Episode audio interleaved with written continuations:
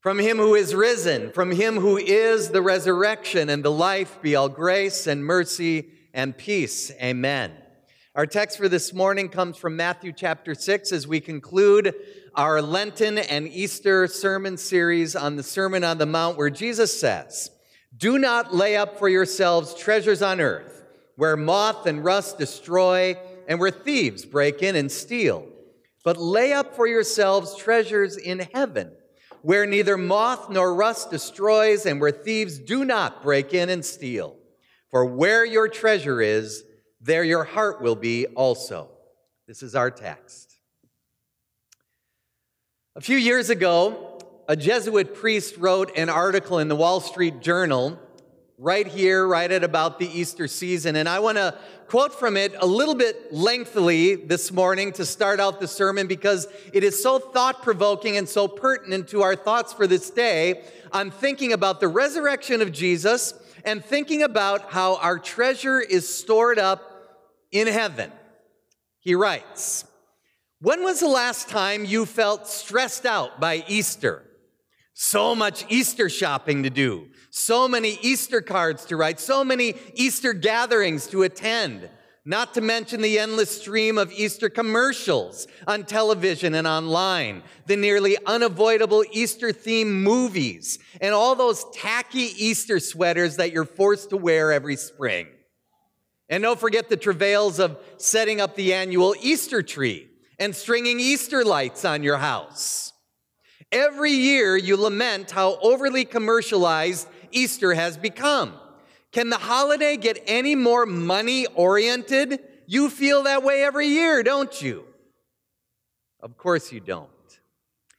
That is because Easter has stubbornly resisted the kind of commercialization, commodification, and general crassification that long ago swallowed up the celebration of Christmas, at least in the United States.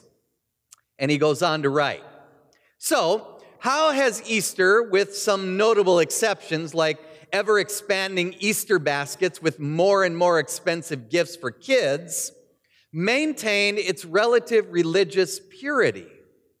Mainly, I would say, because of its subversive religious message. Christ is risen. And if you don't believe in the resurrection, you can go on living your life, perhaps admiring Jesus the man, appreciating his example, and even putting into practice some of his teachings.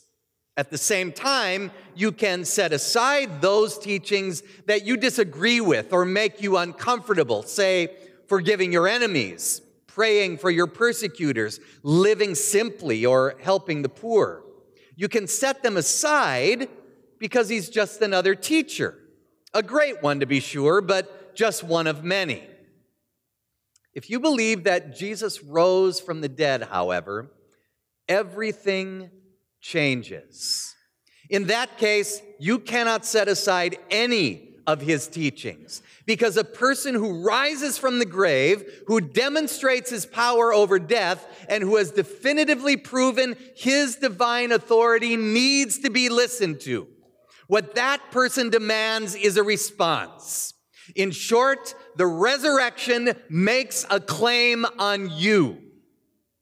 Here ends the Wall Street Journal. That's the thing about Easter.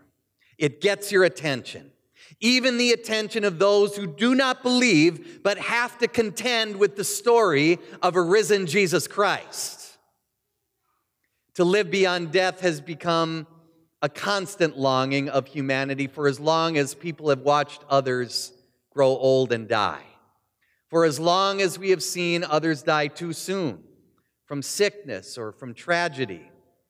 The longing isn't just there at funerals either. All of us seem to run into that every now and then when we see the valley of the shadow of death come near to us in some way, shape, or form, and, and we wonder even out loud about how much time we have to live. It brings to mind the five-year-old boy who was driving by the cemetery one day with his dad in the car, and he saw a, a fresh grave with all the dirt covered on top, and he said to his dad, "Dad, look, that one got away." We might respond, "Well, no, little one, that one didn't just get away. It was just freshly put down." That little boy is going to learn what we have learned, that dogs and goldfish and plants and trees and grandmas and grandpas and friends and schoolmates, they all die. Some sooner, some later. Together, as if it were happening all over again, we all watched on Friday Jesus die a horrific death by crucifixion. And his death was made sure by a dagger right up into his side. They made sure he was stone cold dead. He was dead, all right.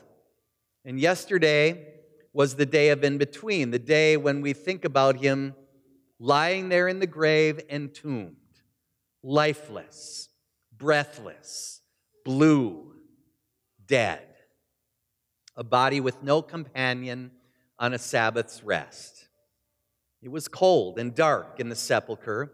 Sadness and shock overwhelmed his followers, even though he'd told them three times and even more than that, I'm going to rise from the dead. He was pretty explicit about it, and yet they hid away and waited for Sunday to tend to his broken, lifeless body. And then, as the writers of the New Testament tell it, he did what no one else has ever done. He rose to life after dying, never to die again. Now, we know that others throughout the course of Scripture did rise again, did rise from the dead, but they all died again. But not Jesus. He was raised and lives forever. And in so doing, he paved the way for us to do the same. And so we, like many in this world, do not have to doubt or treat Jesus like a good teacher.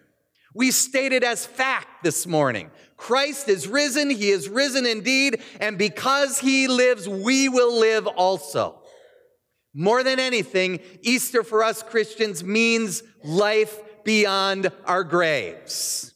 We believe, we confess every week in the resurrection of the body and the life everlasting.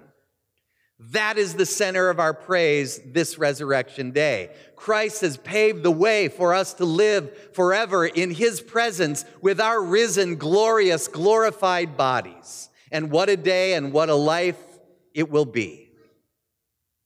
And Easter means something else too. This Jesus who came to life is the same Jesus who, as we heard this morning, said in his Sermon on the Mount that we are to lay up treasures in heaven which cannot be destroyed. This is the same Jesus who taught that our hearts need to be with heaven's treasures, not the treasures of this life. In other words, in the death-shattering light of Easter, we ought to be able to see clearly today what matters most. What matters most in our lives. In our lifespan, if our lifespan now extends beyond our death date, and we believe that it does, it's why we're here this morning, then our perspective changes drastically, doesn't it? Now that we Now what we treasure most is not our jobs or our homes or our retirement plan or our bank account. You know, a recession or a depression can wipe those out, all of them, literally in just days. What we treasure most is not our strong and healthy bodies. I'm wondering if you've noticed, like I have, that as hard as you work out and as much as you eat well, your body is deteriorating as it moves toward death, and I see that even more as I'm chasing after my grandchildren.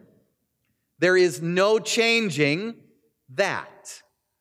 Maybe you were a ten once in your life, but you will not be a ten again until Christ comes in glory and your body is raised glorious to be like his. Then you will be a perfect ten forever.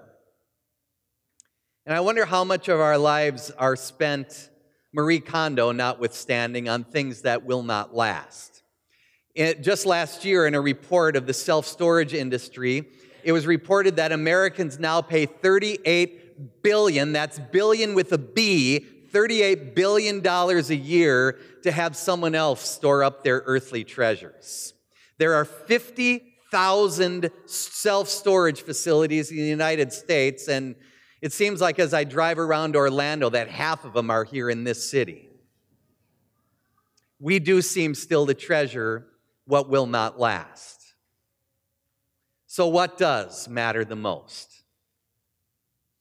Jesus Christ matters most. He loved us enough to lay down his life for us. Yes, he could have come off of that cross, but he did not. Jesus took death down for us. He, he is our treasure in heaven. He is our first and our last priority. We live for him. We strive to be like him. We discipline ourselves to speak with him in prayer. We serve others in his name, the name of Jesus, the risen Christ. We invest in his purposes, in his causes. We give ourselves to what lasts forever.